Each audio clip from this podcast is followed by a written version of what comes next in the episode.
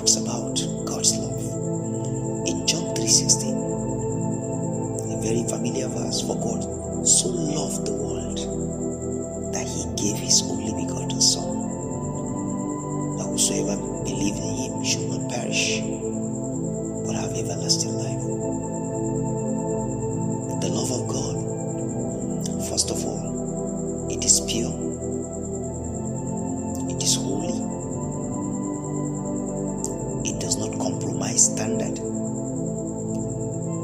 it doesn't tend to satisfy itself, it obeys God's command, and it's a love that compels a man on the right direction.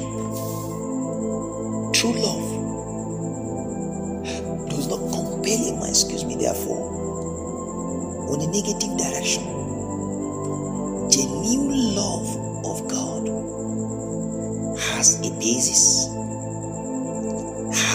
Reason, has a principle, or a purpose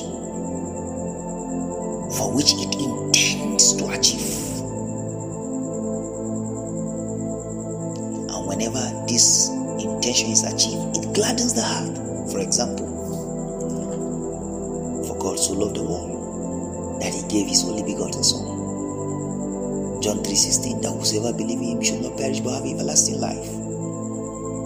When he loved, he came, he died. He was fulfilled. We saw it in the life of our Master, the Lord Jesus Christ.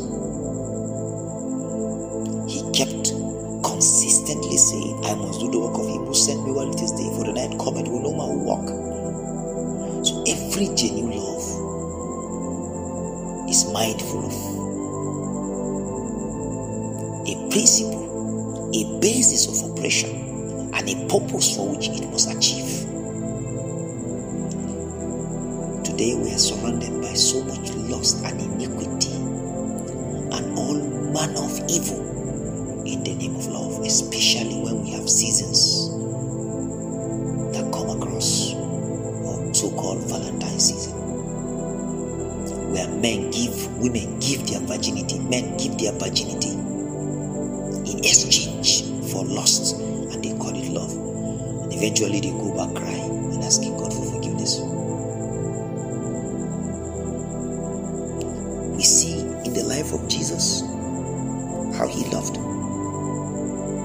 He didn't love foolishly, he loved willingly. So may I submit to you, genuine love is willingly. It is not corrupt.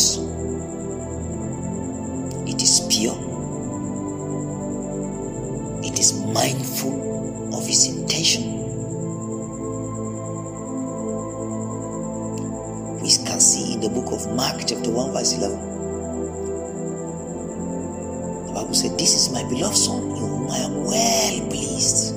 God was well pleased. We saw a report of the heavenlies about the love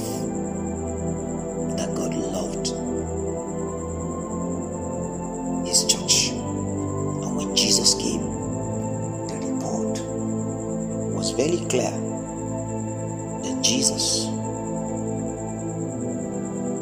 did the purpose for which He came and that God was well pleased with Him. When there is a free will to love, there must be also a tendency, if that is called a free will to disobey. To sincerely understand the level of obedience, you must have a freedom to obedience or disobedience. Because you can love in disobedience. What we have today is total love in wickedness, in disobedience. When a love results to murder, that is no longer a love. When love results to lust, that is no longer love.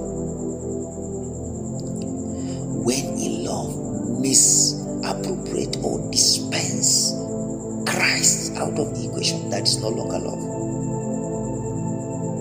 The Bible said, talks about uh, love in Second Corinthians.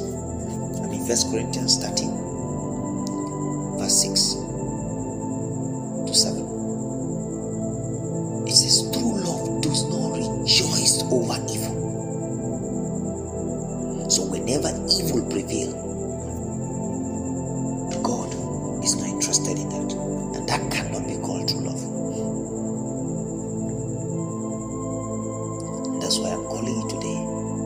Young men and women.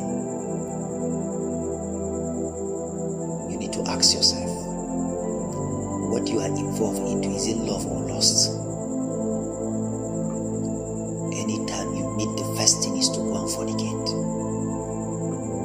Anytime you come together, the first thing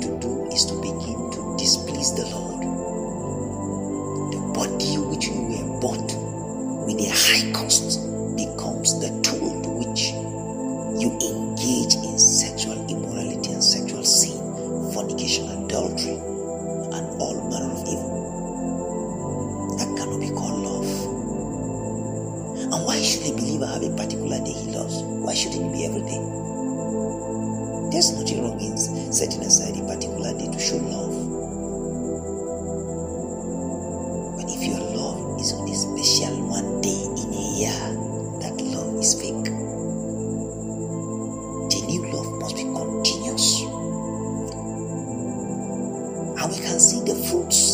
the Bible tells us clearly must be present. In Galatians 5:22, love, joy, peace, long suffering, kindness, meekness, temperance. And he said, above all, there's no love.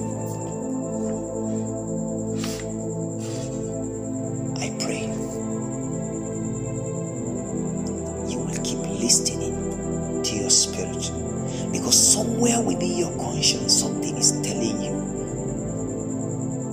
lady you are going the wrong way. Guy